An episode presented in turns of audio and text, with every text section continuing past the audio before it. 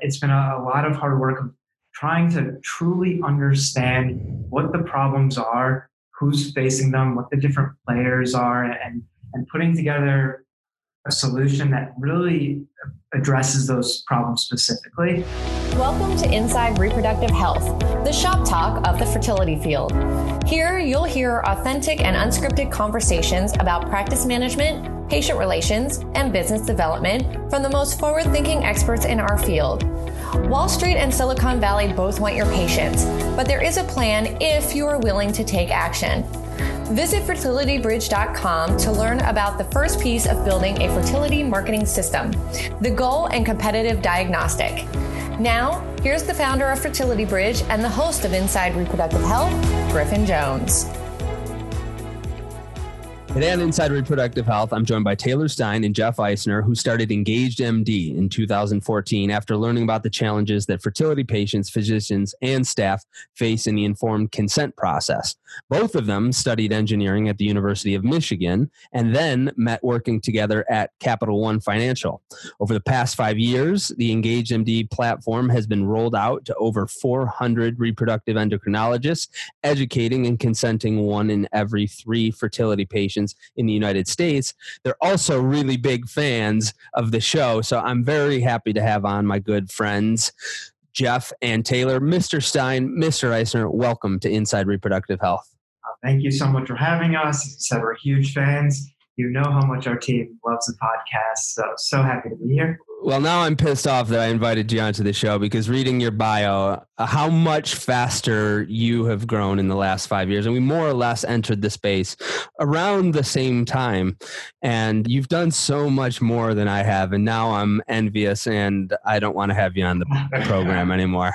Oh, that's not true. We don't even have a podcast. well, let's talk a little bit about how you got into the field because I don't I, I think I knew that you went to college together, but you didn't meet there. Is that did you not meet until after college?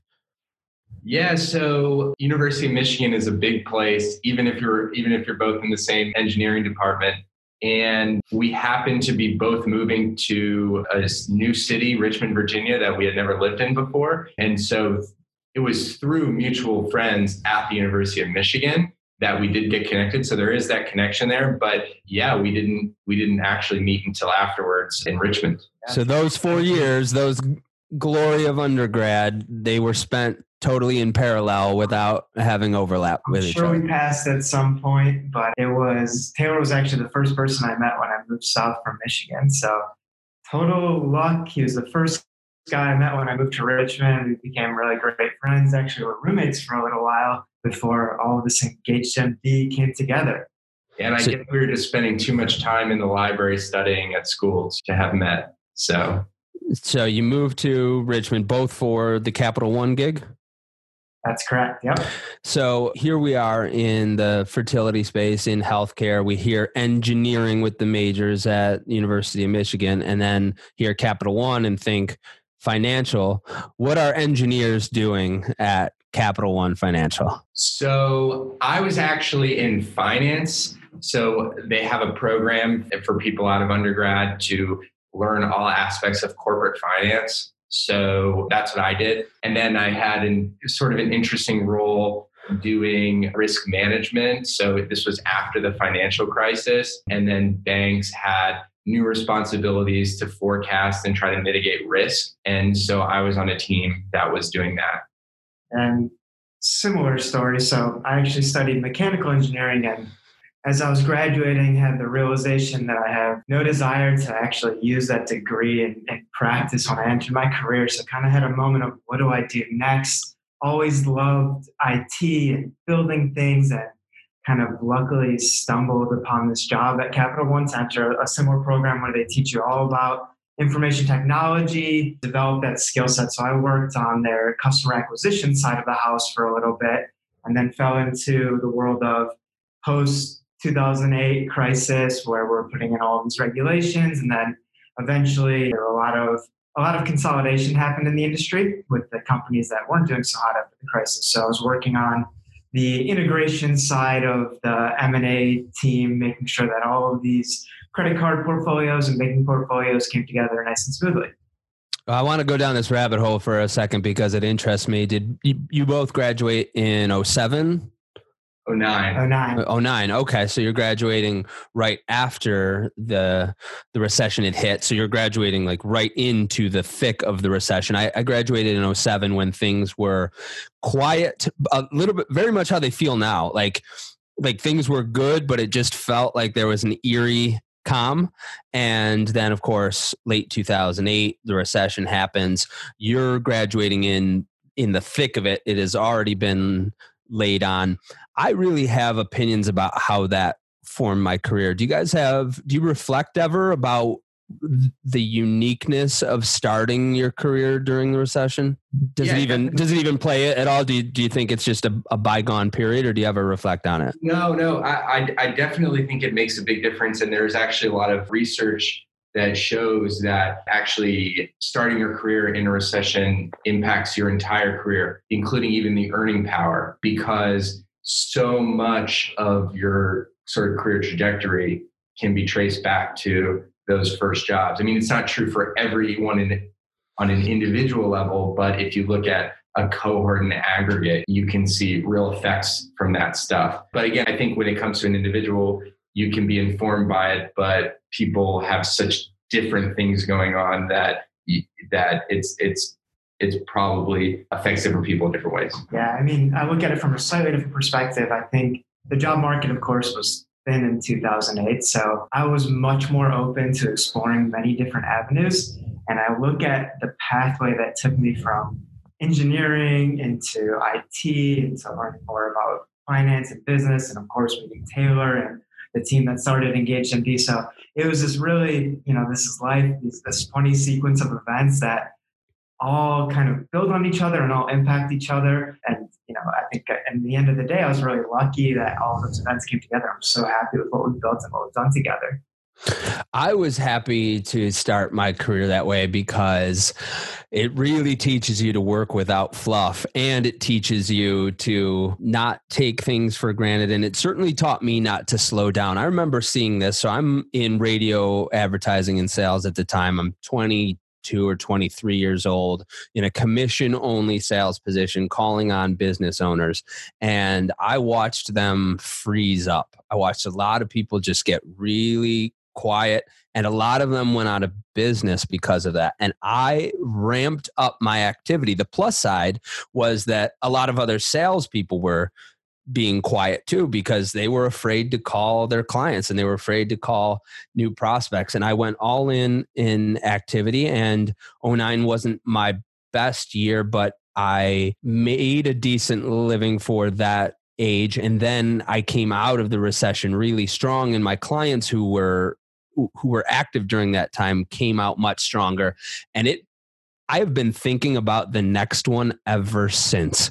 And so the reason i'm interested in going down this rabbit hole partly is because i want people listening to be thinking about what they're going to do if instead of growing at 10 to 15% the field is flat at 0.5 1 1.5 for a couple years. And where are they going to make that up if the insurance companies are still tightening them further and if they're not gaining market share from their competitors? I just found it so informative maybe that comes back in our conversation but i'm still interested in how does fertility happen at this point? Do you see a need at the marketplace? I know Michael Levy is somewhere in this story, but how does how do you come to this field? So, just going back to to your previous point, real quick, and then I then I get into into how we got started in fertility. It's actually something I think about a lot as well, and just going back to our experience at Capital One, and and thinking about what do you do in the good times to prepare for the bad.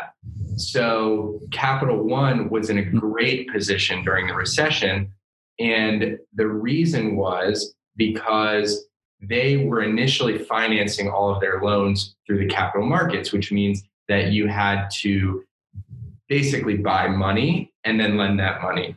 But during the good times they were they saw that as a risk and they bought Chevy Chase Bank and some other assets that gave them access to cheaper and more stable cash. So it was through that acquisition and stabilizing their business that they were able to really weather the recession better than their competitors. And then because their competitors were in a bad position, they were able to take advantage of their balance sheet to then acquire those portfolios. So that was a huge driver of their ability to succeed and grow in the recession. So just doing the smart things to sort of shore up your business in the good times can have a huge impact in the bad times. It's it, it, in terms of market share recession to the data that you were referencing. There's also really good McGraw Hill data on different recessions and uh, the 01 recession, the 08, 09 recession, the uh, one in the 80s. And it really is the best time to advance market share. And I'm kind of excited about it, frankly, because of the talent pool. I don't know if you guys are having this problem, but this is really my first, the last couple years have been my, my first time as a hiring manager.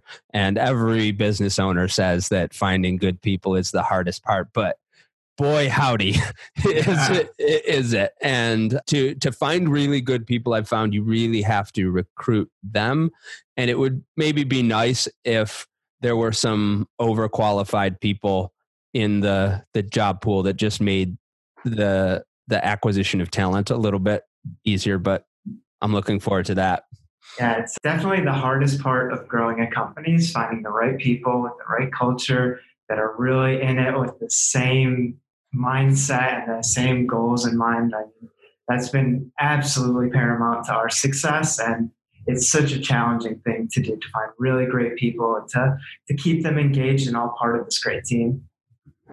So this great team started with what idea? With either what idea or what opportunity, what conversation?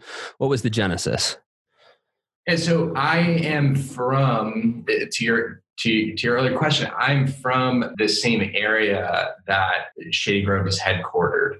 And so know Dr. Levy from that community. And the original idea for Engaged MD was his idea. And he basically, you know, he's he's a he's a serial entrepreneur himself. He's got great ideas all the time. He's got his finger on the pulse of what's going on.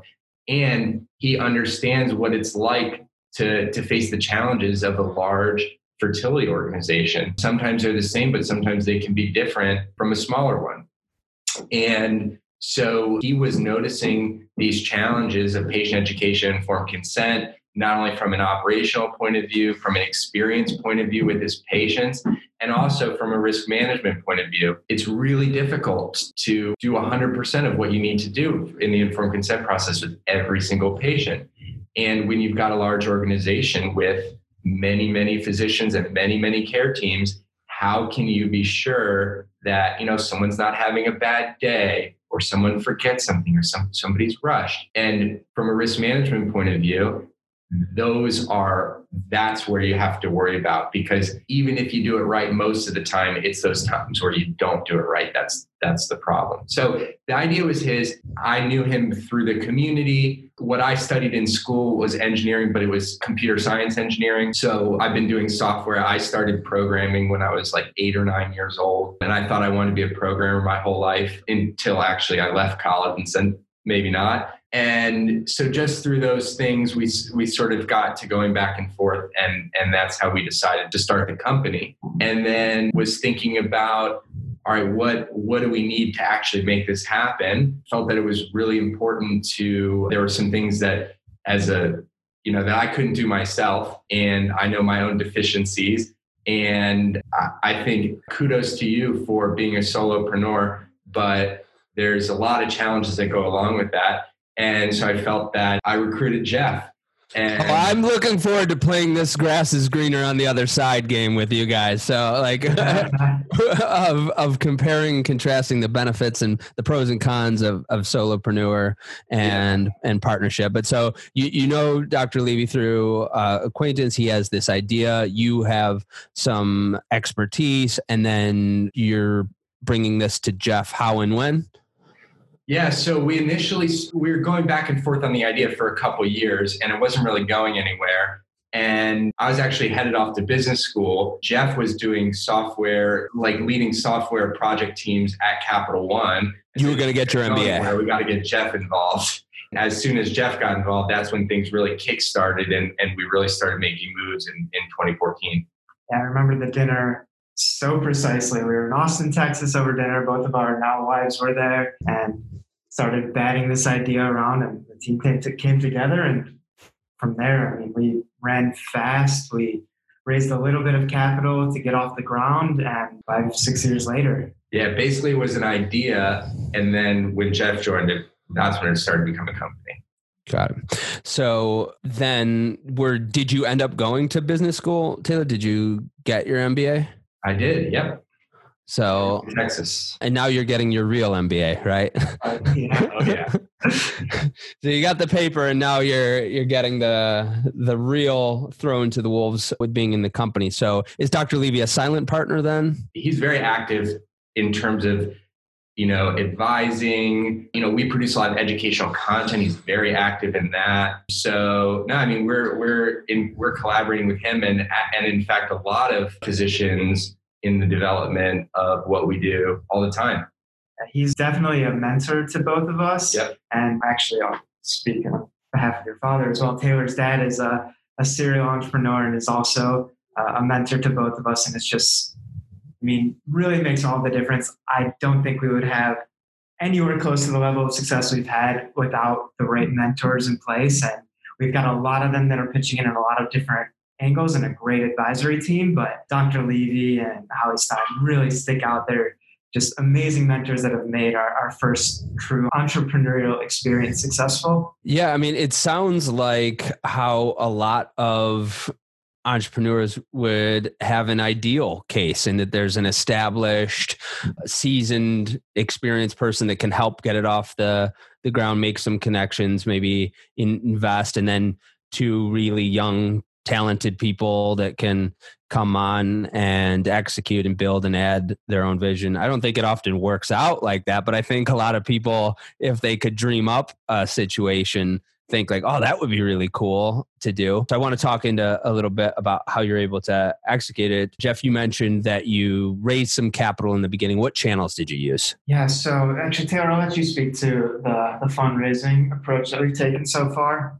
Yeah, I mean, one of the nice things was, you know, some some people with a lot of foresight in the field saw the same problem and they were they were wanting to get involved. So we've actually other than like friends and family stuff, we have raised money from clients, potential clients, that kind of thing. So we have it's it's a lot of just small people who've kicked in some money not small people, small small investors. So we don't have any like institutional money or anything like that. It's just people in the field that were looking to solve a problem. Yeah, it was it was one of the coolest things once we started launching this platform. Hearing all of these people that said, "Okay, I'll try this out. I'll do a little pilot," and then coming back and saying, "Wow, this, this really works. I want in. How can I get involved?" That was when we went back to kind of take the company to the next level, we went back to these doctors and administrators who said, This is a phenomenal idea. I want to be a part of it. I want to contribute ideas. And they helped out in raising that next round. You're having potential and current customers invest, but this investment is different than simply, you know, getting prepay, for example. You're not just doing pre-selling that they're they are investing in the company. Correct. So I want to explore this and explore this way of, of raising capital and of building the the company at probably a, a faster speed and having partners versus the way I did it. And we can go through the pros and cons of each of the way that we did things. So the benefit to having investor money is that you've got money, you've got some capital. The reason why I didn't do it in the beginning and still probably won't for some time, or at least until the, the business is quite different, is because it really puts the clock on, I think. And you know when you have people giving you money you've got to you've got to deliver that. And that's true for your customers as well. So i already have to worry about that with my customers. But at that level i've always felt like no matter what i sell i know what i'm selling and i'm going to manage the expectation to where i'm going to make sure that i deliver what it is that we're selling. In the beginning it meant me taking almost no profit. Mm-hmm. and you know for the first year I lived, I moved back in with my parents. And that's not fun to do as a 30 year old entrepreneur. Nobody's putting you on the cover of Inc. magazine at that phase of the company. But it did allow me to, to pretty much what I, I could always return the investment because even if I had bit off slightly more than I could chew, I I just I it's not like I was going out and buying a Mercedes with it. I put that into hiring somebody into uh, uh, bringing on some other established firm that could deliver and always made sure that that that was delivered. That's harder with investor money because you have to return their cash. So, what was that like for you all?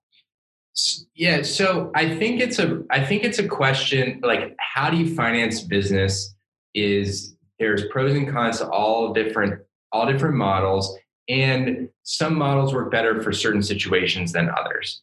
So the first thing that I would call out that might be a difference here is that we have different capital requirements because we we had to build and support a software platform. And that's expensive and you also have to you have to pay you have to spend that money well in advance of when you are going to be getting revenue.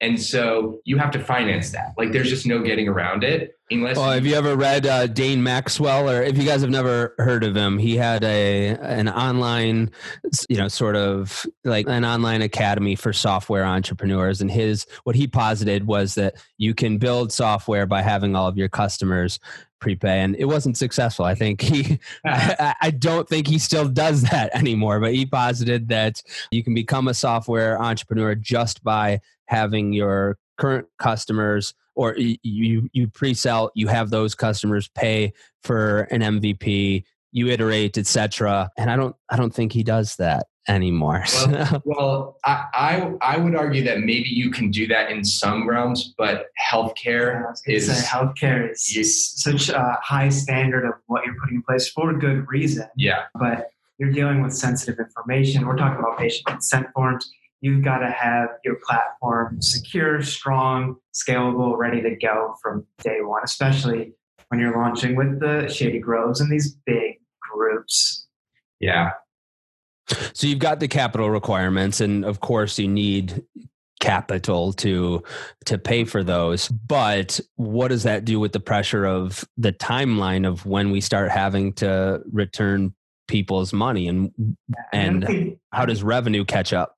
I think pressure is a good thing. It's definitely good for me. I think it's the same for taylor when you know you've got your own career on the line but you also have somebody else's money somebody else's pressure on you that helps drive things. I think overall we took a relatively conservative approach. We weren't raising mega millions from VCs or anything of the likes of institutional investors, but I thought it was a really helpful thing to keep us engaged, keep us in line, have timelines of the goals that we're trying to achieve, and then going back to the well when it makes sense. Did you also get commercial loans from a bank? Nope. Yeah, we did not. not no, nothing so like that. Why did you choose investments exclusively over borrowing? What was that conversation like? You mean equity versus debt?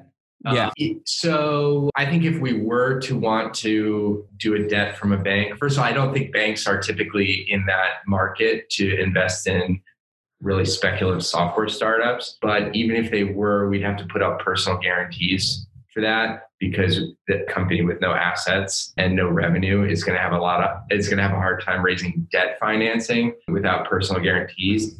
And I, I think you want to you want to have a stable you want to you want to be have a stable financing position so that you can worry about the operations of your business i think. You know if you don't have other options then you know I, maybe for some people that's the right way to go about it but that is I don't think that ideal if if you can raise equity. And having the right people with skin in the game is huge. Banks can advise on how to enter the fertility market and how yeah. to treat patient education and consent problems.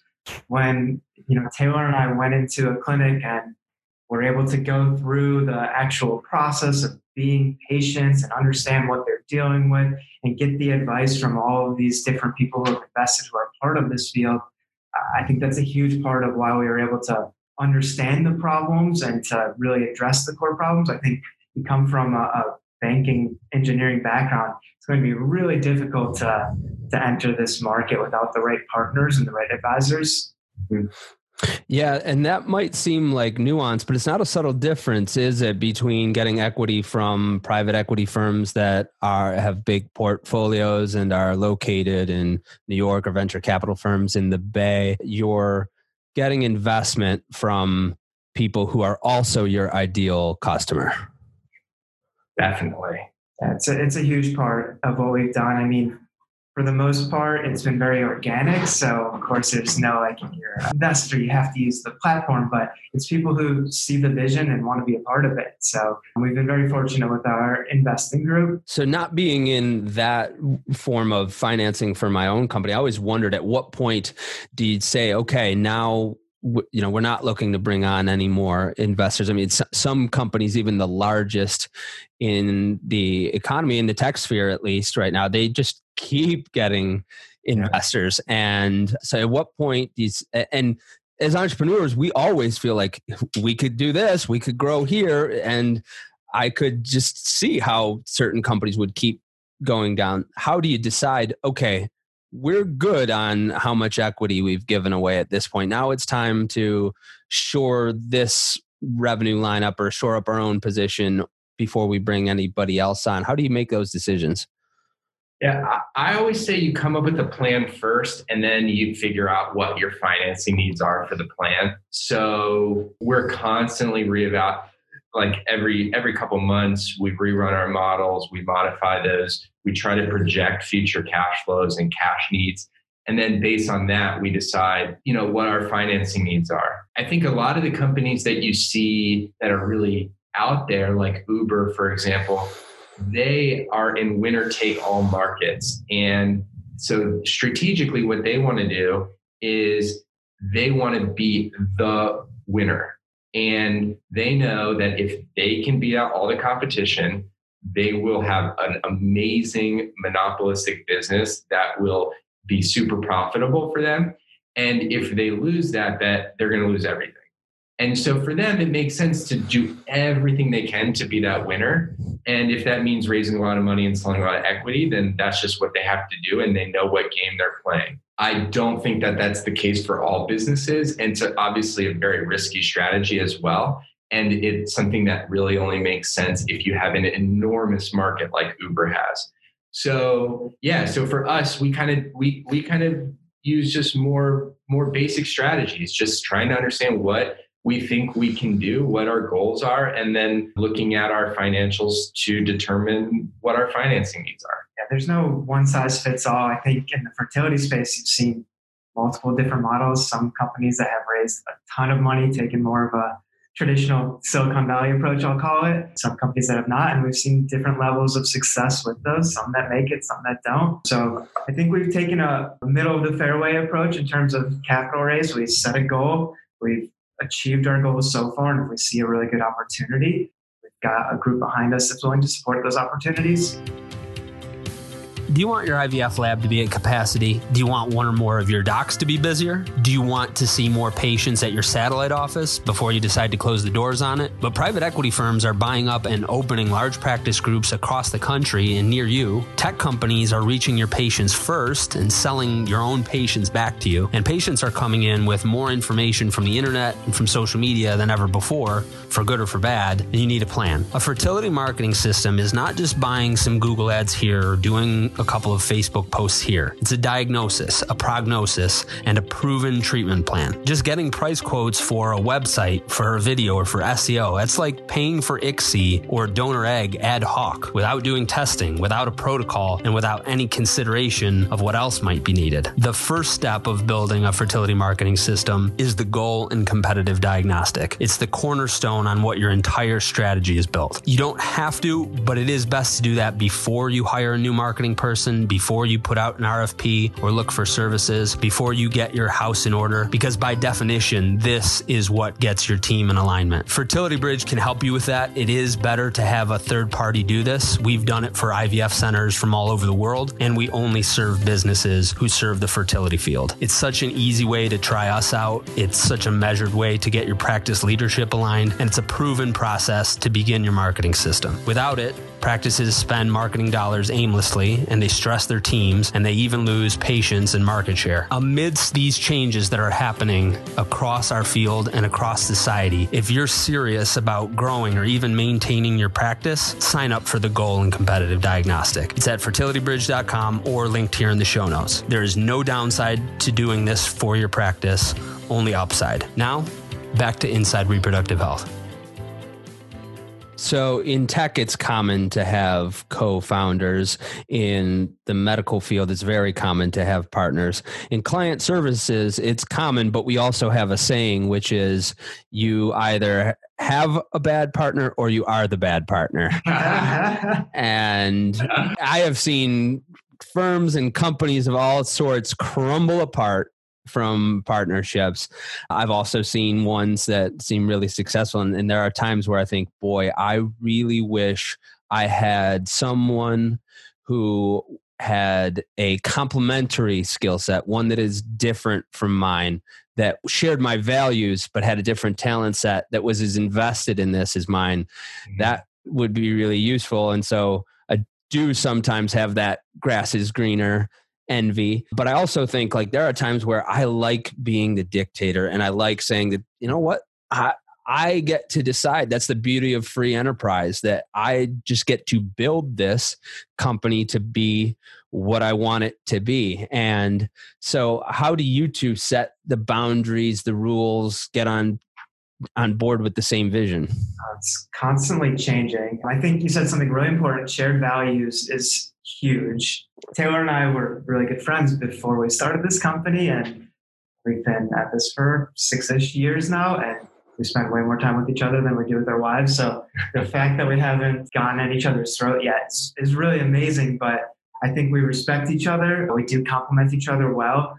When we, and really until fairly recently, we kind of made shared decisions on everything. We both oversaw the company. We came together and we would just kind of do everything together. As we've grown, we've realized the need that we have to break up the company to some extent and have our own departments, oversee our own areas, of course, consult with each other, bounce ideas off each other. And that's where I think having a, a good co founder with shared values goes a really long way.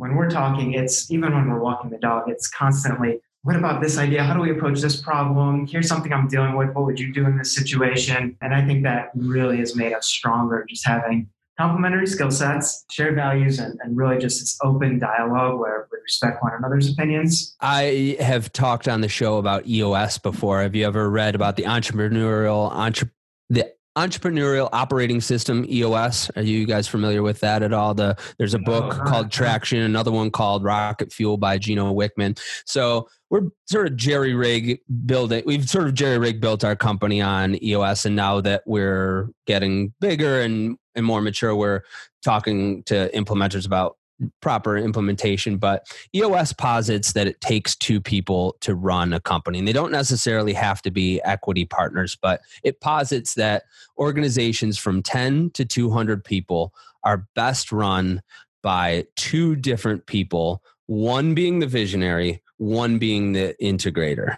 And before I delineate what those are and where I see myself and where I, am looking to go with my own company, do you to sort of identify in either of those spaces, or how would you describe your skill sets as this is what I know that I'm good at and what I'm weaker at, and this is what the other is good at and weaker at?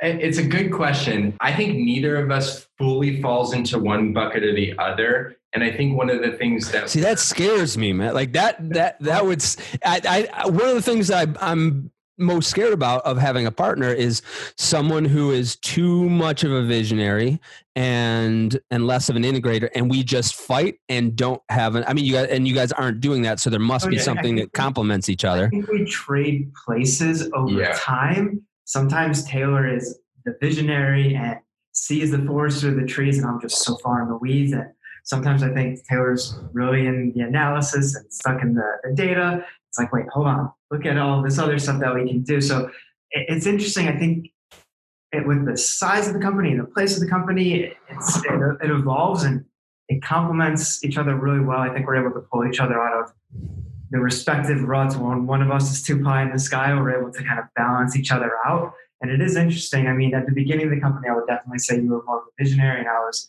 I came in to execute, execute, execute. But I really do feel like that's shifted over time back and forth. Yeah. So where I think it, because I do agree with that paradigm, but I think that at least with us, one of the reasons we work well together is that one person's not always playing that position. But I think in any scenario, we probably do have one person on one side, one person on the other side. So I do think the pattern kind of exists, but it's it's sort of uh, shifts back and forth. And I also do think that in a partnership, it's so important to fight for your ideas, but to not feel slighted if your idea is not the one that you go with. It's you got to step up and step back. It can't be so consensus driven that nothing ever gets done. Like unless we all agree on the same exact thing, then we're not going to do nothing. Because doing nothing is this is a decision as well. So someone's got to like at some point take the reins on any one decision. Say like we're doing this, and like the other person then has a responsibility to say like seems like you you know you got this under control I don't have any, maybe I have some minor concerns, but I can get on board with this. And and you both got to be able to do that. If you if you just if you get too ego driven about it, or if you feel like you're not being heard or something like that, that's I think where you can get into into trouble. I can see how your partnership is really working based on that dynamic and i, I it, it, makes sense how you trade places sometimes i i can see that in in both of your answers and and just from knowing you a little bit.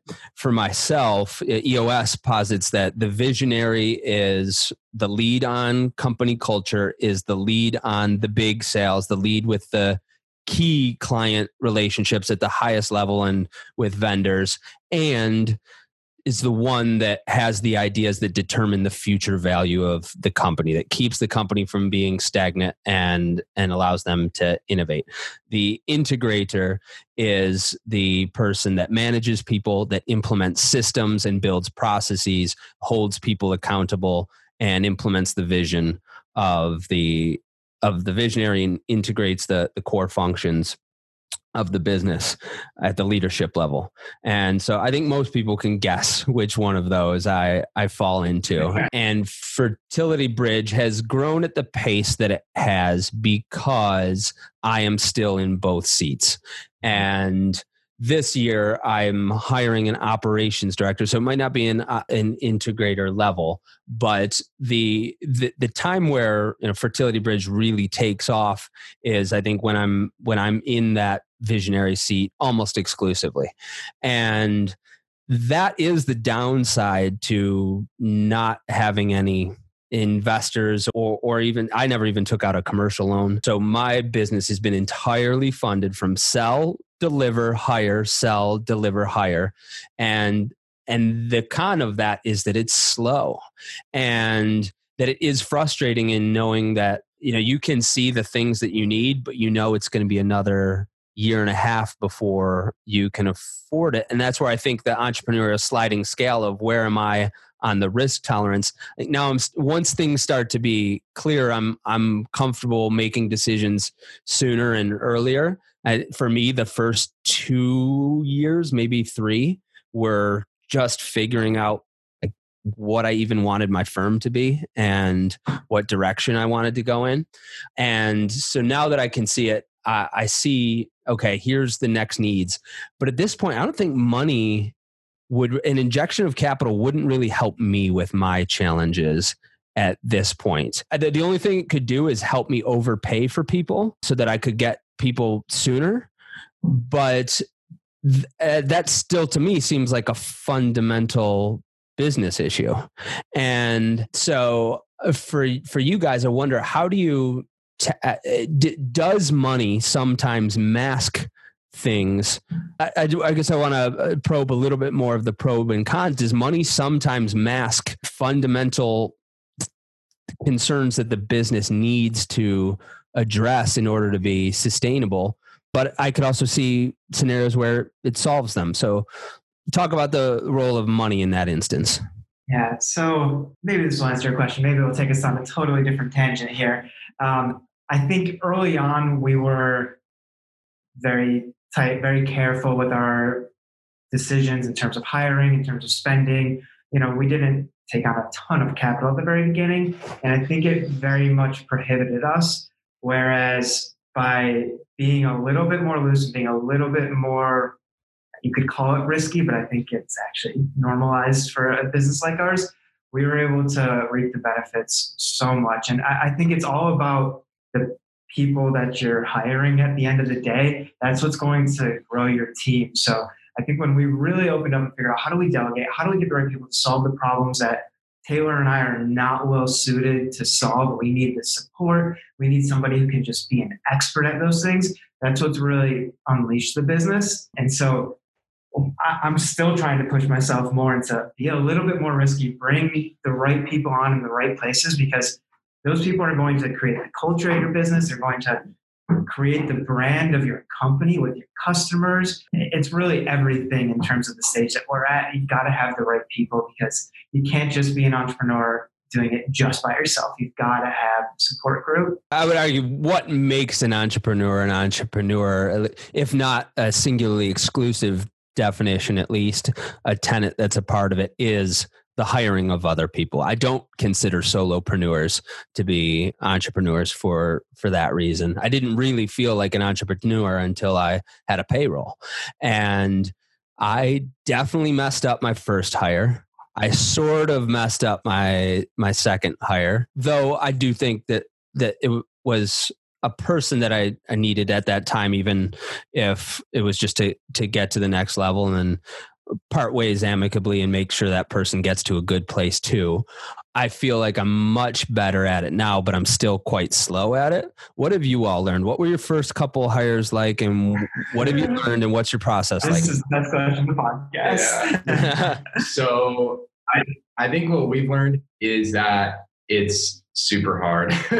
yeah, it's and and actually the challenges have evolved as we've look, we're still a really small company. We just hired our 11th person. And the so our first ever hire was great hire. She's still with the company and she's doing really well. And she set the tone in terms of culture and for a lot of things that have have evolved since then. So we had a good we've we've had some good experiences. It is really difficult though because you have a need for somebody right now, but you really want to make sure that you hire the right people because the effects, especially of those first hires, are like they, don't go away. So you know the the the hire slow, fire fast mantra. It's definitely easier said than done, but in our in our short experience here, I think it's for sure true.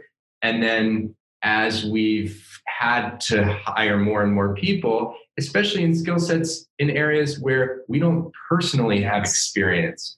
It's really difficult. And, you know, we try to put in place processes and ways to go do this so we can see a lot of candidates, evaluate them appropriately against each other. But we would be just lying if we said like we figured this out. Oh, yeah, like I do think that every single hire we make, we learn more about how to hire properly. We definitely don't have it fully figured out. We've made our mistakes along the way as well. You learn a lot about nuances in skill sets and personality, don't you? You know, you think that, oh, this is the skill set I'm looking for. And then you hire for it and you're like, Actually, the first time I hired a project manager, it was someone that was my assistant, and this person was great in the assistant role. I'm thinking, oh, somebody that's a good admin would also be a good project manager. It's not the case. And I've thought, you know, a, a, person that's a good project manager will be a good operations director, and that's not necessarily the case either. And a good operations director isn't isn't necessarily the, going to be a great COO. And so, please go on. But you're you're starting to reference some of this like nuance that you're learning. Yeah, I think we actually got really lucky with our first hire, and TK, major shout out to Taylor. She has just been such a rock star from day one. And she was a couple of years out of college when we hired her. We didn't know what we were doing when we were hiring, but it felt like a really good culture fit. And above all, I, I know I've referenced culture a couple of times on during this chat. Culture is such an important thing. It keeps everybody happy. It keeps everybody engaged. It keeps people aligned to the same mission. And I think Taylor came, Taylor Niffen is the, the hire that I'm referring to. She came in with the right attitude, set the right culture, set the right norms. And I think that's had an influence on all of the hiring that we've done. So, so much of it came down to like, okay, this feels right in the gut. And I think it's it's really paid off. But we're, we're constantly learning every hire. We're constantly learning on what can we do differently? What types of questions can we ask? How do you really, in these kind of minor interactions in the grand scheme of things, figure out who a person is and what drives them? And Taylor, you mentioned the adage of hire slow, fire fast. It is sage business advice. You you also talked about you know, in the beginning you grew slower, you took less money, you were more cautious.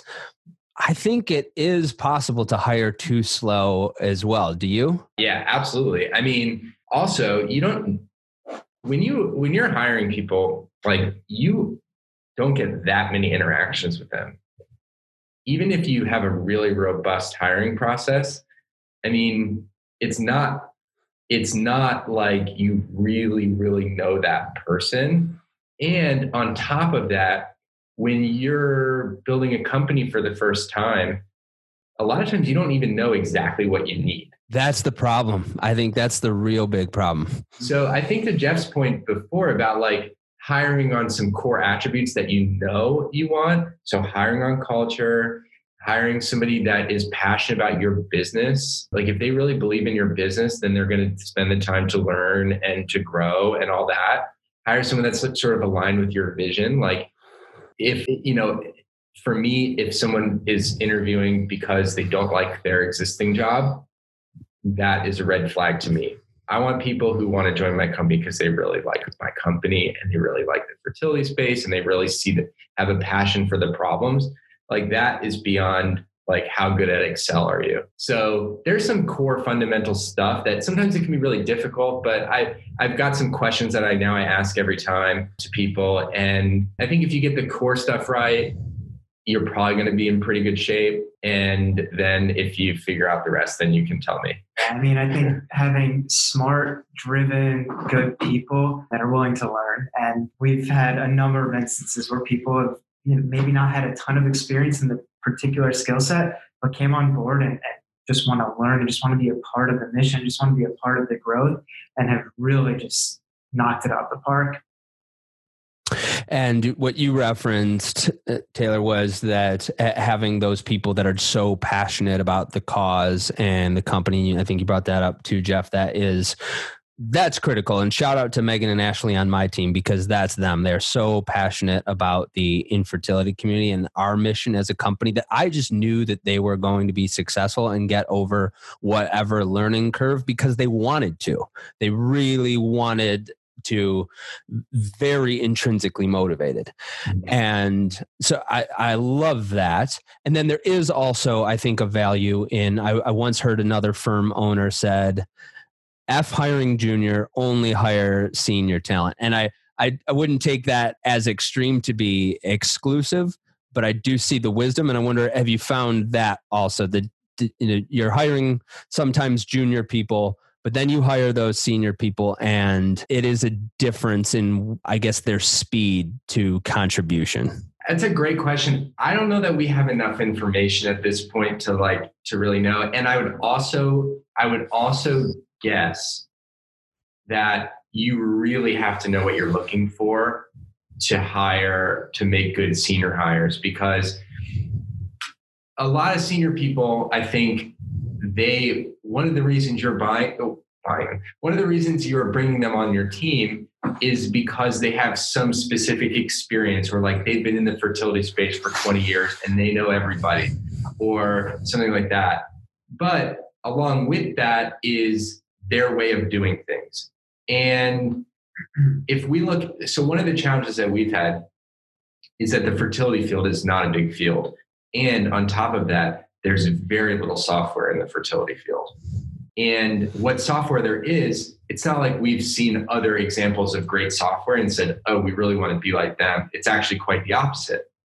So if we wanted somebody who is really senior, let's say someone to sell software in fertility, who is there to find? There isn't anybody. So we could get a senior person that knows selling software but doesn't know anything about fertility, or a senior person who knows everything about fertility but doesn't know anything about software.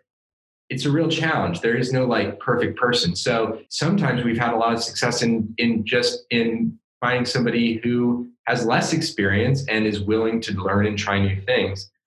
I'd imagine that if you could find that person with a lot of experience, but also could figure out how to apply that to your specific use case and was really active about trying to get out of their comfort zone, that would be the ideal. That that's my guess. But they're also much more expensive, so there's a big risk factor there. So yeah, I guess with all things, it's kind of a balance. I don't know of any hard and fast rules that I would say. I don't know about you, Jeff. Yeah, uh, we'll get back to you once we figure it out. Yeah. and, and I'll do the same. Maybe we'll do this annually at it. But I, I see your point, Taylor, that it is it, part of what you want is this established knowledge and experience. You want to bring that into your company, but you're also not building your company modeled off of anyone else. And I think about that when I want to hire an operations director. There sometimes times where it's like I would just like somebody that that just knows some of the the fundamentals better, but at the same time, many of the fundamentals I have I don't want in my business at all. I have built my firm to be very different from other agencies. I am trying to build a world class firm. I want to be walking around ASRM and have people talk about Fertility Bridge is a world class firm, and that means not doing the same thing that everybody else is doing. So it, eh, that's a good point about it is a bit difficult, more difficult to hire senior talent if you're not trying to to replicate what experience they've already proven. Exactly. So, and there's there's no patient education and informed consent software in the fertility space, so nobody's done this before we want to be novel in not only our, our software, but our approach and our support and the staff and practice experience as well as the patient experience. So we really try and reinvent things. And I think it's healthy to have somebody who doesn't have built in mechanisms about this is the only way to go about it. We've really, really prided ourselves on that. Well, we've had an amazing conversation. It's already been a long episode, and we weren't terribly tangential. We mainly stayed on the topics of financing and hiring. So I want to keep this coherent. And can we do this? I'd love to have you guys back on to talk about Engaged MD's role and what you see in the market, in what you see uh, in the future of automation and in software in our field. I'd like to talk about those market applications in a separate episode have you guys back on in the not too distant future even maybe a couple weeks or or just a couple months from when this episode airs? And why don't we have you guys conclude with just your thoughts and experience on breaking into a new field and how one does that or, or, just your recap from the from financing and hiring but how one breaks in or, uh, or your reflection on how it was for you yeah, I think it's a little bit of a mixture of everything that we've talked about. So, having good mentors, having good partners, a little bit of luck in terms of timing and the market dynamics, and really a lot of elbow grease, a lot of blood, sweat, and tears. We worked really, really hard to to break in. And coming from outside of the circle, we were fortunate enough to have people who kind of reached out and, and welcomed us into the circle. But it's been a, a lot of hard work trying to truly understand what the problems are, who's facing them, what the different players are, and, and putting together a solution that really addresses those problems specifically. I think it's really easy to have an idea and say, okay, let's just go do it. But you've got to understand the nuance. You've got to understand the people. You've got to understand all of the different, like I said, market dynamics. So a little bit of luck, a little bit of skill, a lot of hard work, great mentors and partners. Yeah, I, I would totally agree. I mean, all those things like you got to work hard. You got to put yourself out there. You've got to sort of be humble about what you know and what you don't know. You got to be able to learn as quickly as possible. All those things are true, but the luck factor is crazy as well. I don't know that I have any like. There's probably a lot of repeatable stuff, but some of the some of the interesting experiences and things that were just you know, it's not like they were planned for anything. First of all, having you know really great mentors, as Jeff said, Dr. Levy being right about so many things and just being somebody who's so willing to, you know, be involved in having a great idea. And also things like at our first ever ASRM, I met Paco Arredondo from what was called Army of Techs at the time at one of the many great parties at that that's at ASRM. And he was so nice and so engaged. And I was in business school at Texas and he had an office in, in Austin. And so he said, come up when after ASRM, come on down and, and come meet the team. And those are people still today that we are engaged with all the time. And it's led to so many things. And, you know, other than just saying, I'm willing to go to this fertility party where I don't know a single person in this industry, I don't know at that time what they do or how to talk to them or anything like that. Like you got to put yourself there to to be able to have those interactions but like to meet great people like that and then it's just such a great field with a lot of really interesting smart people who are passionate about what they do and want to push things along so yeah. it's good. Yeah can't i think we would all agree about this. It's we talked about how it's a smaller market and the challenges around that but there's a really cool thing about it being a smaller smaller market. It's a community. It's I one big like high school yeah, when we go to these conferences, it's like you're seeing all of your friends. It's so nice. So there's something really, really special about the fertility space. And back to luck, we're really lucky to be a part of it. I think about the first question you asked, how did we get into this business? I mean, such lucky timing things that happened where I ended up in Richmond, Virginia, and met Taylor.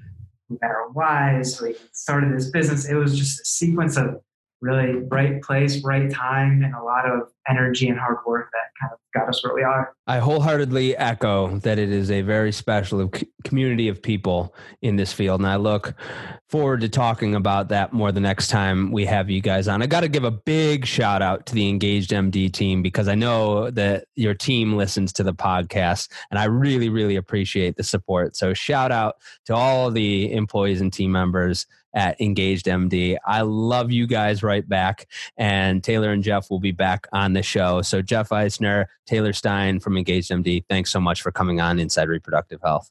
Thank you. Thanks Thank for having us. It was a pleasure. You've been listening to the Inside Reproductive Health podcast with Griffin Jones. If you're ready to take action to make sure that your practice thrives beyond the revolutionary changes that are happening in our field and in society, visit fertilitybridge.com to begin the first piece of the fertility marketing system, the goal and competitive diagnostic. Thank you for listening to Inside Reproductive Health.